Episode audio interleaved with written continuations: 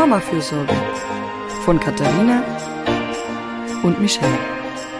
Der Podcast für alle Seiten der Mutterschaft.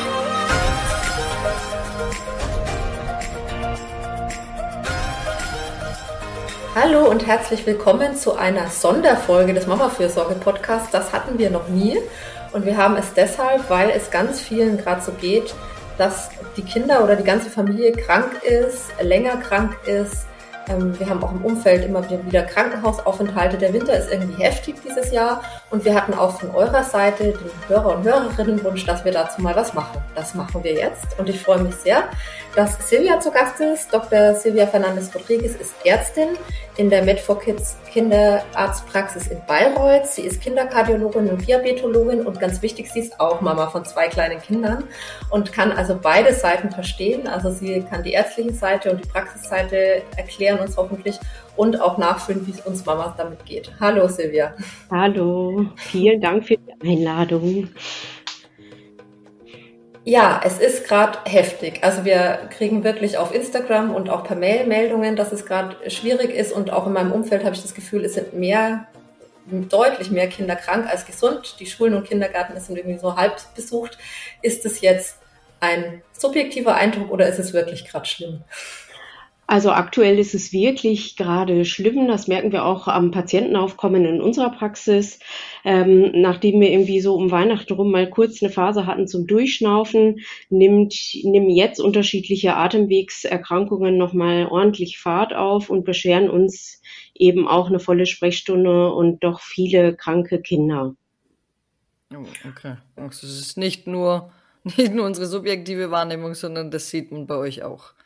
Genau, also aktuell ähm, sind unsere Akut-Infektionsplätze wirklich jeden Tag randvoll. Wir müssen zum Teil am Telefon gut und ausführlich beraten, uns dafür auch die Zeit nehmen, eine Mitarbeiterin abstellen, um wirklich zu schauen, okay, welches Kind muss heute gesehen werden, welches hat vielleicht noch Zeit, ähm, wo kann man Sorgen nehmen, wo kann man beraten, wenn es jetzt um Fiebersenken geht, ähm, welches Kind hat vielleicht bis zum nächsten Tag Zeit, um uns den Alltag auch machbar zu machen, also in der Praxis. Und ich, wir haben uns das hier schon öfter privat gefragt, war das früher auch so schlimm? Also früher heißt nicht nur vor Corona, sondern zum Beispiel auch, als ich ein Kind war. Ich kann mich vielleicht einfach auch nicht mehr dran erinnern, dass ich so viel krank war. Oder ähm, meine Theorie ist ein bisschen, dass es dran liegt, dass die Kinder mehr in der Betreuung sind. Aber kann man dazu was sagen? Ähm, also wirkliche Daten habe ich jetzt auch nicht, aber was man sagen kann, ist, dass irgendwie schon seit eh und je sowohl in der Uni, in den Büchern als auch in den Zeitschriften oder Ratgebern eben von diesen zehn bis zwölf Infekten pro Jahr gesprochen wird. Und das ist auch so das, was heutzutage auch ähm, umgeht. Also jedes Kind hat schon ein gewisses Infektaufkommen pro Jahr Mhm. Ähm, was sicherlich äh, abhängig ist davon, wie viel Kontakt hat mein Kind. Also habe ich eben viele Altersgenossen in der Kita, ähm, die eng mit mir spielen, vielleicht noch nicht das Hygienebewusstsein eines Erwachsenen haben, dann ähm, kommen da natürlich schnell mal viele Infekte hintereinander, was sich gerade als Mutter wirklich zäh gestaltet, weil man ja neben dem kranken Kind auch immer noch so die Last hat, äh, wie schaffe ich das mit der Arbeit oder mit dem Alltag. Mhm. Aber letztendlich sind diese Maßzahlen seit Jahren dieselbe. Mhm. Also glaube ich schon, dass ein Kind, die vielleicht mal geballt am Anfang eben Kita-Start, Kindergartenstart ähm, durchmacht, aber ob ich die Infektgeschehen jetzt über ein paar Jahre verteile oder eben bündel auf eben das erste oder zweite Jahr, das ist dann letztendlich so ein bisschen die Krux, mit der ich lebe. Ähm, ich habe ein Kind, was früh in eine Betreuung kommt. Das hat natürlich früh viele Kontakte, auch viele Viruskontakte. Dadurch aber auch ein Immunsystem, was früh viel gefordert wird und früh Immunitäten hinterlässt, also Schutz gegen ein bestimmtes Virus ähm, und damit eben vorbereiteter ist für den nächsten Kontakt, zum Teil auch geschützt für den nächsten Kontakt ist. Ähm, und das habe ich natürlich bei einem Kind mit wenig Kontakten dann eher nicht. Also natürlich weniger Infekte, aber dann auch weniger Immunreaktionen, weniger Auseinandersetzungen und damit dann vielleicht am Ende des Tages weniger Einträge in meiner immunen Datenbank und somit weniger Abwehrregister vielleicht, wenn man das so sagen kann. Das wäre also jetzt quasi im Moment der Silberstreif am Horizont, oder? Wenn man sagt, so, okay, jetzt ist mein Kind gerade dauernd krank, hoffen wir, dass die Immundatenbank sich richtig gut füllt und wir dann ab wann Schulalter oder ab wann vielleicht einfach ein bisschen besser dastehen? Ja, also bis zum Schulalter, also mit Beginn Grundschule, Einschulung nimmt das Infektionsgeschehen schon in der Regel ab. Also zum einen haben die Kinder dort doch ein anderes Umfeld, ein anderes, einen anderen hygienischen Umgang miteinander, aber eben auch viele Einträge im Immunsystem, viele Abwehrzellen, die nur darauf warten, erneut äh, Kontakt mit diesem Virus zu haben und es dann eben schnell zu eliminieren ohne Krankheit. Mhm. Und, und ich habe jetzt schon ein Schulkind. Ich muss sagen, es ist natürlich auch einfacher oft in der Betreuung dann. Wenn die älter werden, also es kommt darauf an, wie krank sie sind, aber dann kann man sie auch mal einfach hinlegen und die bleiben auch mal liegen und die schauen vielleicht dann mal ein bisschen länger Fernsehen und die hängen nicht mehr, also sind nicht mehr ganz so Mama-bedürftig wie jetzt die ganz Kleinen, wenn sie krank mhm. sind. Ne? Also es wird gefühlt, zumindest bei mir, in der Betreuung auch einfacher, je älter die Kinder werden. Also es ist irgendwann wird's besser. auch wenn es uns jetzt dieses Jahr auch mal erwischt hat mit dem Schulkind, aber nicht in der Häufung, wie ich es jetzt bei Freunden sehe, die wirklich kleine Kita- oder Kindergartenkinder haben. Ja, und zum hygienischen Verhalten muss ich jetzt gerade dran denken. Ich war letzte Woche mit meinem Sohn in Wien und wir sind U-Bahn gefahren und ich weiß nicht, was der alles, also ich war dauernd irgendwie so, nein, fass das nicht an. Was macht deine Zunge an der Tür?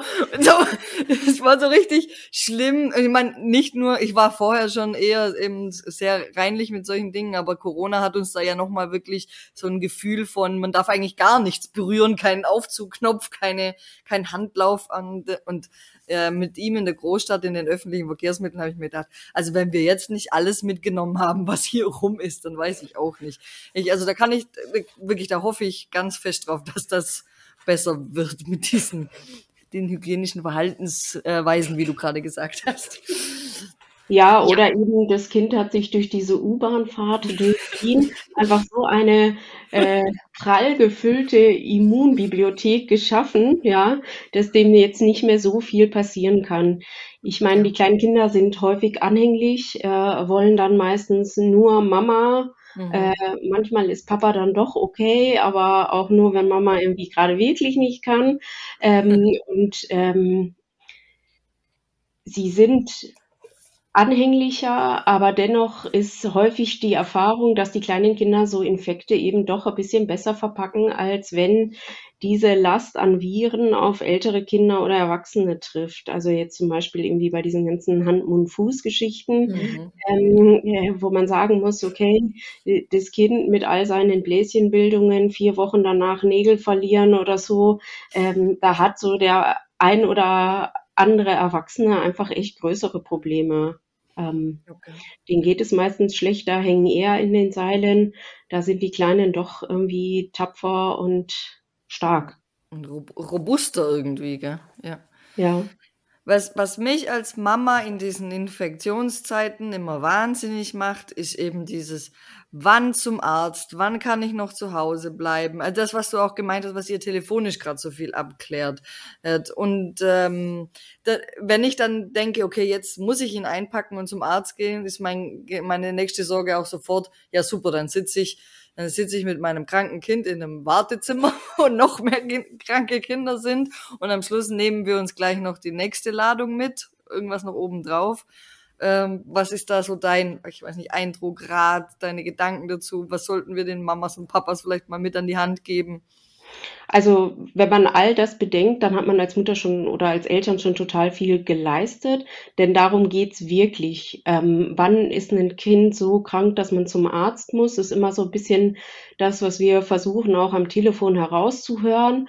Also hat ein Kind zwar Fieber, vielleicht auch zwei, drei Tage Fieber, aber irgendwie einen klassischen Durchfall, ist in den fieberfreien Phasen gut drauf, trinkt ausreichend, hat ähm, feuchte Windeln oder geht regelmäßig kalt Wasser lassen, mhm. ähm, dann muss man in erster Linie mal die Eltern beruhigen und eben aufklären, dass das wahrscheinlich auch mit unserem Zutun jetzt erstmal nicht anders wird, ähm, dass man, wenn ein Kind arg in den Seilen hängt, hochfiebert, dieses Fieber auch mal lindern kann, zum Beispiel mit Medikamenten oder mit Wadenwickeln, Kühlen, solange die Beinchen warm sind.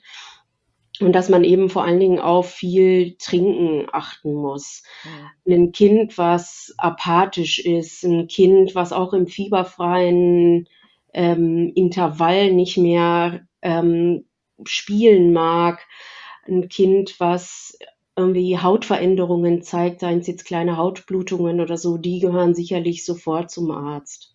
Ja, und das ist eben auch das, was wir dann abfragen und das, wo wir viel beraterische Arbeit gerade machen, mhm. um eben äh, das vielleicht durch den Infekt schon abwehrgeschwächte Kind, ja, nicht noch äh, einen Haufen anderer Viren oder Bakterien auszusetzen. Ja. Die Grippe nimmt gerade ordentlich Fahrt auf nochmal.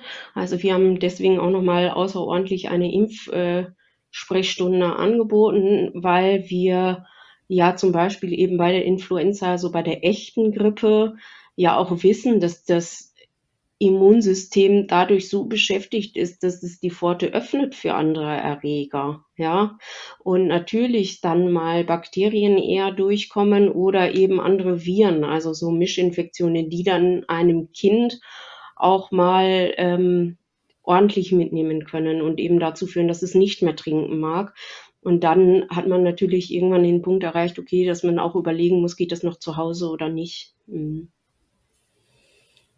Ja, ich finde ja auch, dass man so ein bisschen, also man kennt ja immer seine Kinder und neigen die eher zu Mittelohrentzündungen oder zu Problemen mit den Bronchien oder so, dann finde ich, wird man mit jedem Winter ja auch ein bisschen versierter, um das Kind einzuschätzen. Ich finde gerade ganz am Anfang ähm, mit einem Neugeborenen, da habe ich echt null Ahnung gehabt, wann muss ich zum Arzt. Da habe ich, glaube viel zu oft gerannt. Und was heißt zu oft? Gibt's jetzt, also ähm, ist ja besser einmal zu viel als einmal zu wenig. Ähm, aber ich finde auch, dass bei uns zumindest die Kinderärzte und die dann am Telefon auch ganz gut beraten. Und manchmal rufe ich einfach an und sage, so und so sieht's aus, sollen wir kommen oder lieber zu Hause bleiben, weil ich mich lieber einmal rückversichere, dass ich es richtig mache, aber dann nicht das Kind hin und her schleppen muss, wenn es sehr krank ist. Ne? Also das finde ich echt auch super, dass, dass sowas möglich ist, dass man mal nachfragen kann. Weil Leute, die es halt einfach viel, viel häufiger haben und jeden Tag damit, die können das ein bisschen leichter einschätzen als, als wir Eltern.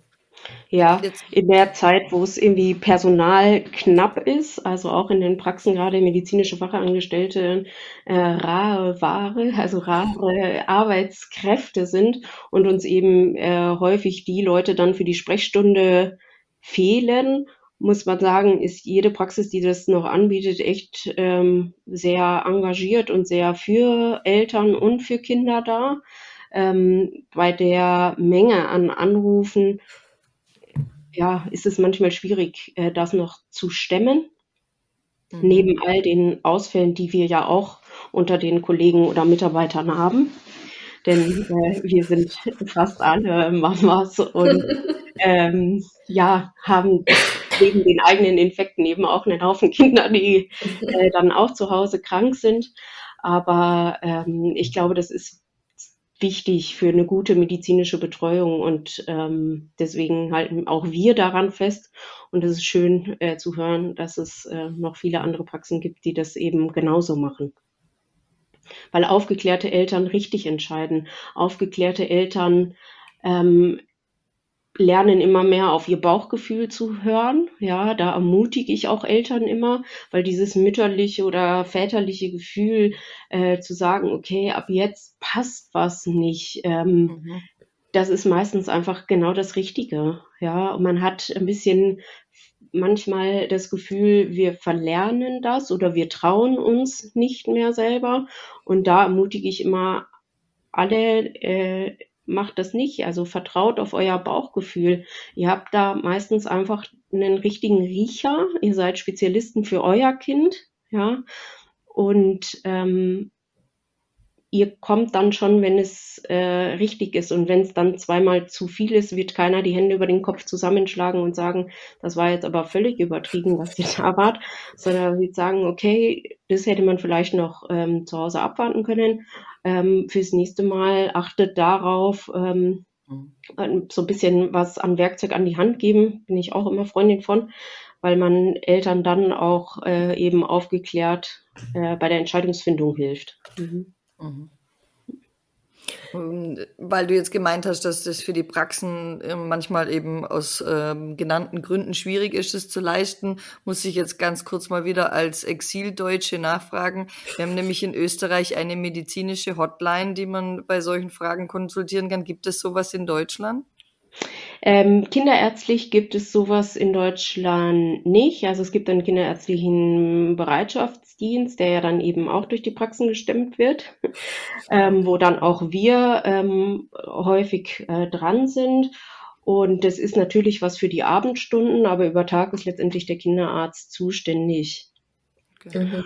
Und der Kinder, also Kinderärzte in Deutschland werden immer mehr zur raren Ware auch, weil ähm, wir einfach außerhalb der Ballungsgebiete ähm, nicht mehr so eine Attraktivität äh, haben. Der Job ist äh, auch entgegen der Presse nicht wunderbar bezahlt in der Niederlassung und letztendlich die Kindermedizin eben durch häufigen Patientenkontakt, wo ja nicht jeder Kontakt bezahlt wird, ähm, einfach ähm, keine finanzielle Attraktivität mehr hat. Ja, das heißt, wir haben in den Umkreisen hier auch freie kassenärztliche Sitze, also Kinder auch ohne Kinderarzt, ja, weil die einfach nirgendwo mehr unterkommen.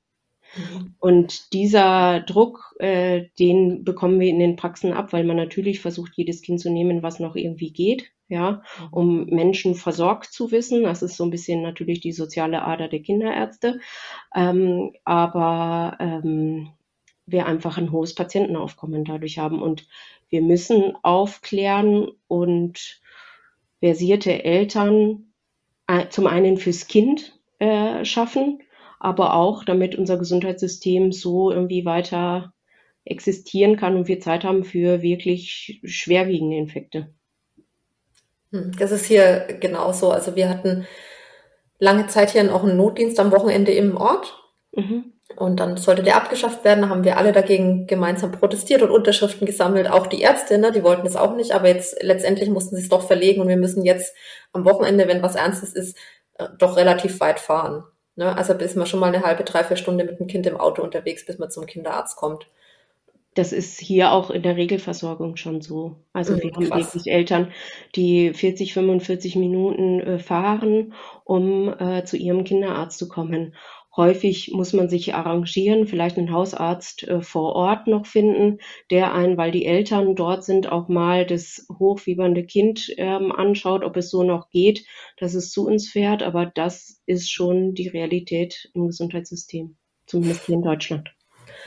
Da sind wir jetzt nochmal beim Thema, ähm, das ja auch von euch angesprochen wurde, von den Hörern und Hörerinnen, ähm, dass das ja nicht nur ein Krankheitsproblem ist, sondern auch ein Problem, was uns Eltern einfach psychisch belastet und uns Sorgen macht, uns mitnimmt, uns zum Teil erschöpft, wenn die Kinder so viel krank sind. Und da gehört natürlich auch dazu, wenn ich sage, ich fühle mich gar nicht richtig versorgt mit meinem Arzt. Ähm, Silvia und ich kennen uns ja, weil ähm, ich das Buch äh, lektoriert habe, was die Kinderärzte raten, das sie mit mehreren Kollegen zusammen und Kolleginnen geschrieben hat, ähm, wo es auch darum geht, für Eltern von 0 bis 6-jährigen Kindern, was ist denn so wichtig an, an gesundheitlichen Sachen, welche Infekte gibt es, wie kann ich das einschätzen? Also das, was sie auch als Beratungsleistung ähm, eben leistet, was ähm, einmal aufgeschrieben. Und ich erinnere mich an unsere, an unsere Zusammenarbeit, die oft abends irgendwie um halb zehn. Meine zwei Kinder sind krank, meine auch. Können wir nochmal das Manuskript angucken, nachts um sonst was? Ähm, genau, und da haben wir schon gemerkt, äh, wie es eben ist mit kranken Kindern zu Hause. Das war auch irgendwann in der Winterzeit.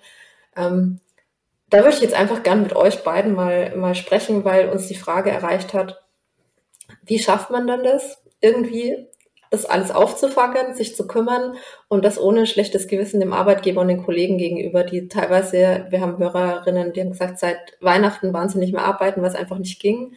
Ähm, wie kann man das irgendwie auffangen? Ob wir Ideen haben? Schweigen.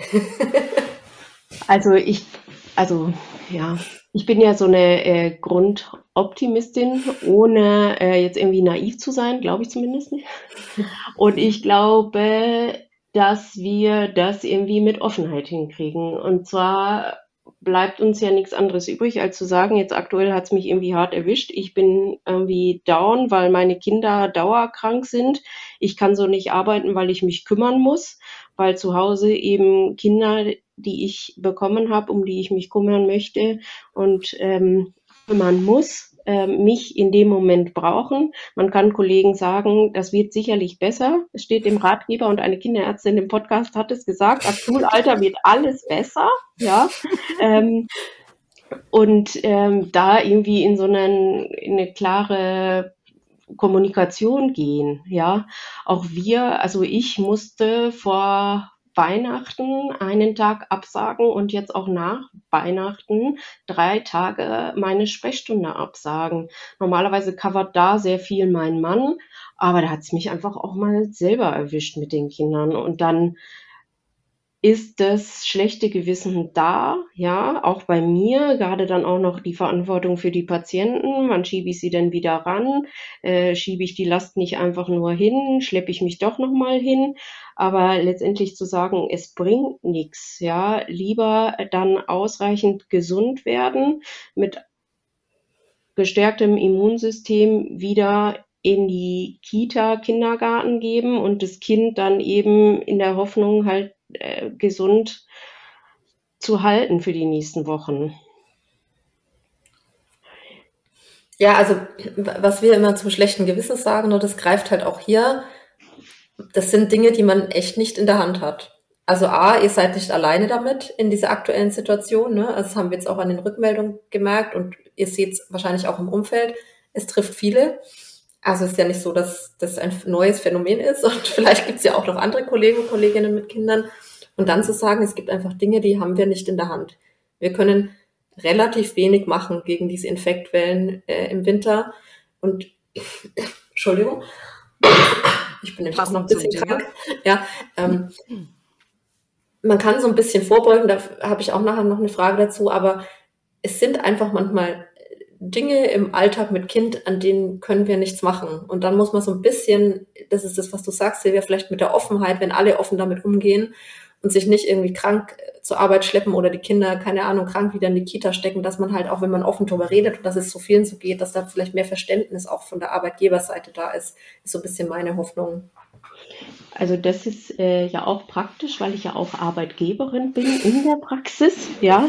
Und auch da sage ich immer allen Mitarbeitern, äh, die dann irgendwie ein schlechtes Gewissen haben, weil sie jetzt doch wegen Kind krank zu Hause bleiben, ähm, dass sie A, für diesen Cocktail an Viren, der ja gerade in ihrem Kindergarten äh, zirkuliert, äh, nichts können ja, mhm. den haben sie einfach nicht in der Hand. Und wenn das Kind dann deswegen ausfällt, dann ist es doch unser tägliches Brot, dass wir sehen, dass das einfach mal schnell gehen kann und mal passiert. Ja, ähm, und auch das ist normal. Hoffentlich hat das Kind danach ein super Immunsystem und die, die Mama hat das dann danach nicht mehr so oft.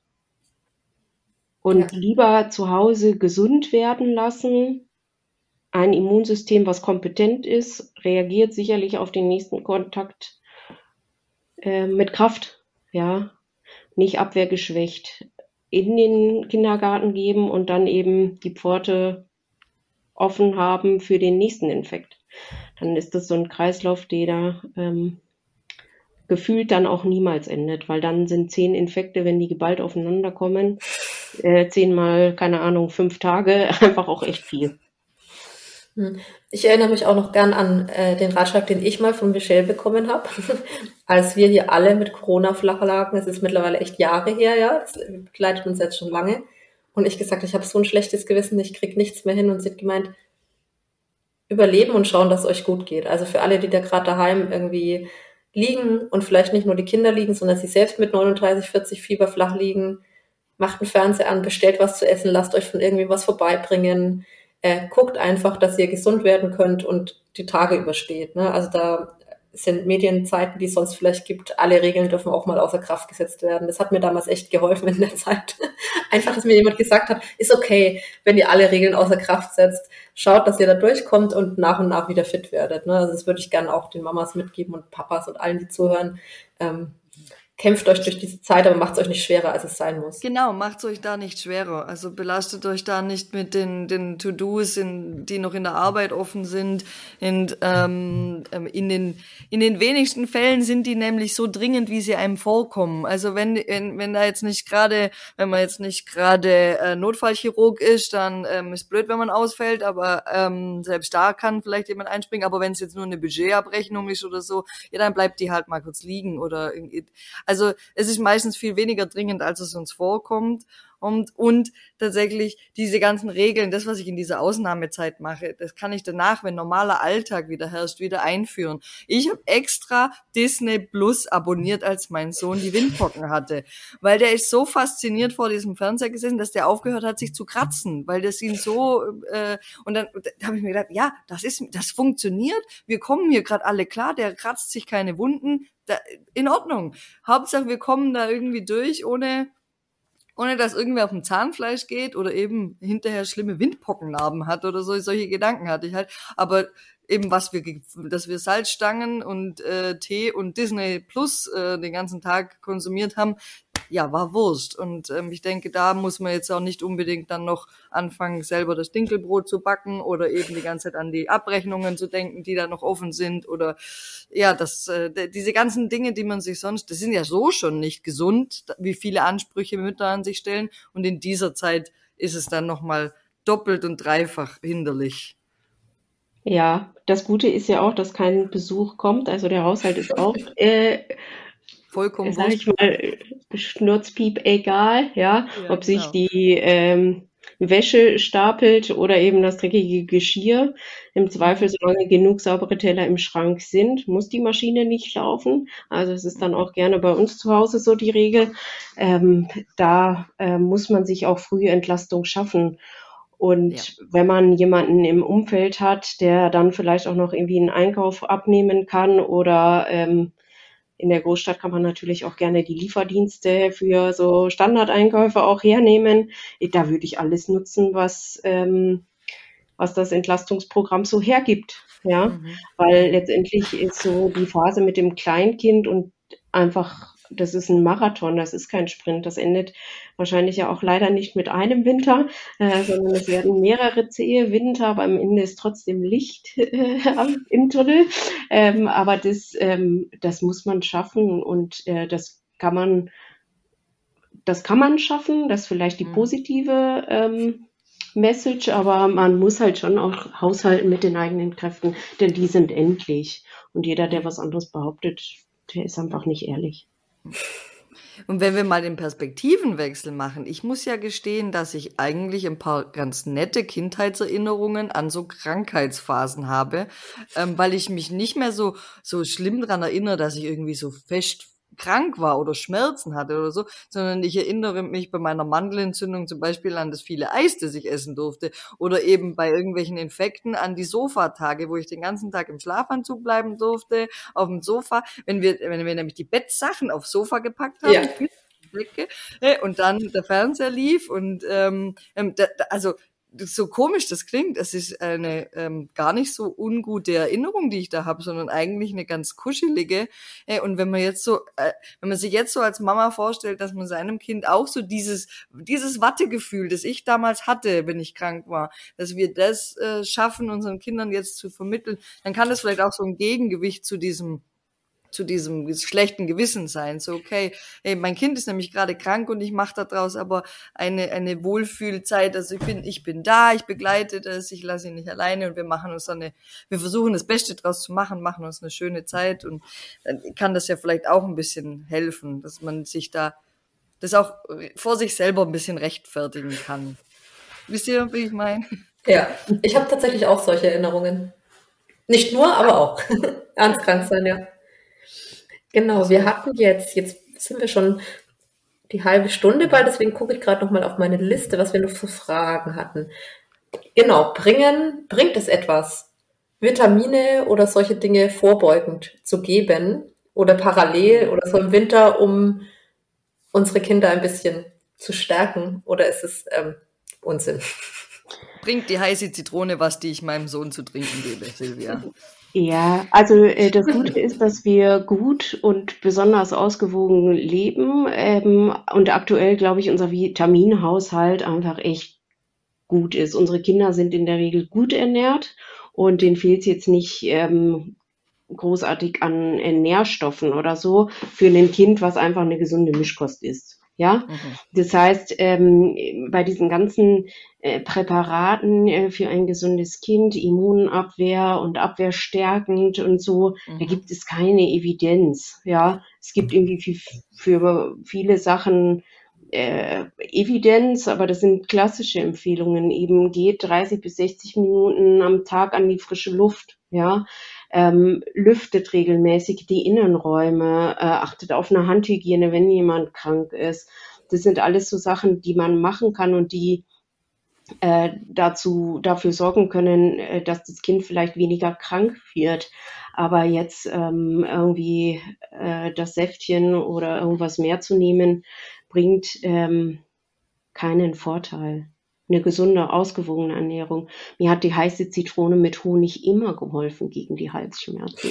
Aber ob es dann wirklich äh, das Vitamin C ist oder eben, dass meine Mutter mir das irgendwie ans Sofa gebracht hat und ich da mit meinem flauschigen Kissen lag, ähm, das ist halt eben die andere Frage. Also klar mhm. können so zum Beispiel Tee mit Honig, den nenne ich gerne bei uns in der Praxis Gummibärchentee, äh, der kann mal so einen fiesen Reizhusten einfach unterbrechen. Also habe ich ein Kind, was quälend hustet, ähm, dann kann das eben wirken. Da gibt es auch irgendwie Studien zu, dass irgendwie dann der Zucker ähm, diesen Teufelskreis durchbrechen kann und eben keine Nebenwirkungen hat von irgendwelchen chemischen Medikamenten. Aber viel trinken, frische Luft, Handhygiene ist letztendlich das und eine ausgewogene, gesunde Ernährung, was man machen kann, um sein Kind irgendwie bestmöglich ins Rennen zu schicken. Okay. Dann weiß das ich schon ja mal. Schon gut zu wissen, dass wir, also so, du sagst so durchschnittlich sind unsere Kinder eigentlich alle ziemlich gut ernährt. Ich glaube, wir haben echt den Luxus, dass unsere Kinder gut ernährt sind. Ähm, ob sie jetzt hin und wieder Fastfood essen, ihre Bananen, es gibt sicherlich Ausreißer nach unten, ja, mhm. ähm, irgendwie ganz picky Eater, also die wirklich nur wenig Lebensmittel über Tag essen. Aber ich glaube, wir sind auch da haben wir so einen hohen Anspruch an uns und an Ernährung irgendwie in den Eltern geweckt, ja. dass wir irgendwie doch das Glück haben, dass viele Kinder einfach zumindest nährstoffmäßig gut dastehen. Okay. Also wessen innere Kritikerin jetzt gerade mit einem schimpft, weil es jetzt nicht ausschließlich nur nur äh, komplette Bio-Vollwertkost gab, der darf da auch beruhigt sein. Wenn es gut ausgewogen und gemischt ist, dann hat man jetzt sein Kind im Winter nicht krank gemacht. Genau. Ja. Oh, cool. Immer und dann, wenn wir die innere Kritikerin beruhigen. Dann war noch eine Diskussion, die habe ich auf Insta verfolgt diese Woche, unserer ähm, Autorenkollegin Caroline Pechmann, die gerade hochschwanger ist und mehrere Kinder in der Betreuung hat. Und da wurde sehr, sehr rege und heftig diskutiert, was man da machen soll. Also weil, wenn ich jetzt gerade hochschwanger bin oder einen Säugling daheim habe und jetzt irgendwie RSV und alles so rumgeht, ist es da schon besser, die großen Geschwister irgendwie daheim zu lassen? Kann man sowas raten? Was soll man diesen Frauen raten, die nicht wissen, was sie tun sollen? Ähm, also da würde ich unterscheiden, ist es ein gesundes Kind oder ein krankes Kind, was da auf die Welt kommt? Also hat das Kind irgendwie einen komplexen Herzfehler, irgendeine Grunderkrankung, mhm. ähm, die das beeinträchtigt, muss man das im Einzelfall sicherlich auch mit den Eltern knallhart bereden, aufklären und diskutieren. Mhm. Ähm, so generelle Empfehlungen finde ich schwierig. Ähm, mhm. Zum einen nehme ich dem Kind ähm, die Betreuung ja auch akut mit dem neuen Geschwisterchen. Also ich habe jetzt quasi einen neuen äh, Bruder oder eine neue Schwester zu Hause und darf deswegen nicht mehr zu meinen mhm. Freunden, finde ich schwierig. Ähm, und ich finde es auch schwierig als Mama zu sagen, okay, jetzt habe ich einen Säugling zu Hause, muss mich vielleicht gerade nach einer Entbindung erholen, weil mein Körper Hochleistung äh, gemacht hat, um mhm. dieses äh, Bündelleben auf die Welt zu bringen. Ja, äh, ihr jetzt auch noch zu sagen und kümmere dich bitte noch um alle anderen Kinder wenn gerade ähm, die Realität die ist, dass wir Mütter häufig nach der Entbindung oder wir kleine Familien eben alleine dastehen, ohne Unterstützung, ohne Netz äh, drumherum, was uns die Kinder abnimmt, finde ich das auch schwierig. Mhm. Ja. Ja, aus, de aus dem Blickwinkel habe ich auch schon drauf geguckt, weil als mein zweites Kind geboren wurde, es war im Sommer. Und da hatte ich das Problem einfach nicht, Gott sei Dank, dass ich mir darüber Gedanken machen musste. Weil ich auch froh war über die Betreuung, die wir in der Zeit hatten, in den genau. ersten Wochen. Ja. Kinderärztlich wird es auch immer diskutiert und es gibt wirklich auch Kollegen, die generell sagen, Mensch, wenn das Kind ganz klein ist, äh, mach es nicht. Und man muss natürlich auch immer abwägen, okay, wie schwer ist die Saison, wie hoch, wie krank sind die Kinder, ähm, äh, womit haben wir es aktuell zu tun? Also das muss man sicherlich immer in Betracht oder mit reinziehen in der Entscheidung. Aber ein generelles äh, Verbot für äh, Geschwisterkinder im Kindergarten oder Schule finde ich schwierig und finde ich ähm, auch fast realitätsfern. Mhm, mh. Also ein, im, im, individuellen Fall die Risikofaktoren abklären, oder? So, so wenn man jetzt sich in dieser Situation befindet, dann ins Gespräch mit Gynäkologe oder eben Kinderarzt gehen, wie es ausschaut, ob man das, ob man dieses Risiko eingehen kann. Genau, das, also da animiere ich auch alle immer entweder mit ihrem Kinderarzt, ähm, wenn man eben äh, da einen guten Draht hat, das doch einfach mal offen zu besprechen. Also A, mit welcher Schwangerschaft habe ich es zu tun, was kommt am Ende für ein Kind warum, gesund, krank, ja, nein. Und dann auch, wie, in welchem Alter sind die Kinder? Sind die Kinder irgendwie seit fünf Jahren in Betreuung ähm, äh, oder eben noch nicht? Ähm, wie ist so deren Immunantwort? Wie hygienisch sind die? Wie alt sind die? Das sind alles so Entscheidungskriterien, die ich dann hernehmen würde. Aber generell verbieten finde ich schwierig. Eher zusammen eine Entscheidung finden, die am Ende auch tragbar ist und wo keiner auf der Strecke bleibt. Ganz wichtig, rauchfreie Umgebung, ja. Das ist immer äh, was, was äh, total dann äh, überlegt man schon, ob dieses Kind irgendwie, äh, die Geschwisterkinder noch in den Kindergarten dürfen, aber keiner redet irgendwie über rauchfreie Umgebung, wie wichtig das auch ist für Schleimhäute und Schleimhautgesundheit und auch für mhm. Lungengesundheit der Kinder. Also auch die ähm, Zigaretten, die dann vielleicht draußen geraucht werden, in der Zeit nach dem Rauchen, die ersten drei Stunden atme ich einfach auch viel Nikotin ab. Ja, das kann man zum Beispiel auch nach rauchenden Familie dann sagen. Also es ist schön und viel besser natürlich, dass ihr draußen raucht und dass ihr euch danach die Hände wascht und vielleicht auch noch äh, die Kleidung wechselt, weil das Nikotin auch darin hängt, aber auch in eurer Atemluft. Ja, ist irgendwie drei Stunden lang nachweislich irgendwie noch Nikotin, was ans Kind geht. Ja, was eben dauerhaft zu ähm, Reizungen führt und dann eben auch Pforten öffnet und eher mal schwere Verläufe macht. Ja. Mhm. Also mhm. ähm, also wir machen uns vielleicht manchmal zu viel Gedanken über andere Dinge, ne? Für, über noch ein Stück Obst oder Gemüse. Ähm, höre ich jetzt so ein bisschen raus, das ist vielleicht gar nicht so entscheidend, ja. Genau, also ich glaube auch, dass wir eine hohe Anspruchshaltung an uns haben und an auch quasi unsere Kindergesundheit und unseren Umgang mit Kindern. Und das ist auch schön. Und die Kinder profitieren natürlich auch viel von Unterstützung oder dass sich jemand kümmert. Aber ich glaube, wenn wir irgendwie so ein bisschen wieder äh, auch auf die Basics gehen, ja, dann haben wir am Ende immer noch ein gesundes Kind und ein gut umsorgtes Kind. Das ist doch ein schöner Abschluss, finde ich. Finde ich auch, ja, auf jeden Fall. Also, ich hoffe, wir konnten alle Fragen klären. Wir wünschen auf jeden Fall nochmal allen, die gerade krank sind, die kranke Kinder zu Hause haben, die das Gefühl haben, die Wochen gehen gar nicht zu Ende und ähm, der Winter ist so wahnsinnig lang. Ähm, viel Kraft und Geduld. Seid nett mit euch, gönnt euch mal was, macht Pausen, wechselt euch ab, wenn es geht zu Hause. Dass mhm. man auch mal durchschnaufen muss, weil kranke Kinder ja auch immer Sorge bedeuten. Ne? Das hatten wir jetzt noch gar nicht so angesprochen. Gerade wenn, ich erinnere mich an das erste richtig hohe Fieber über 40 Grad.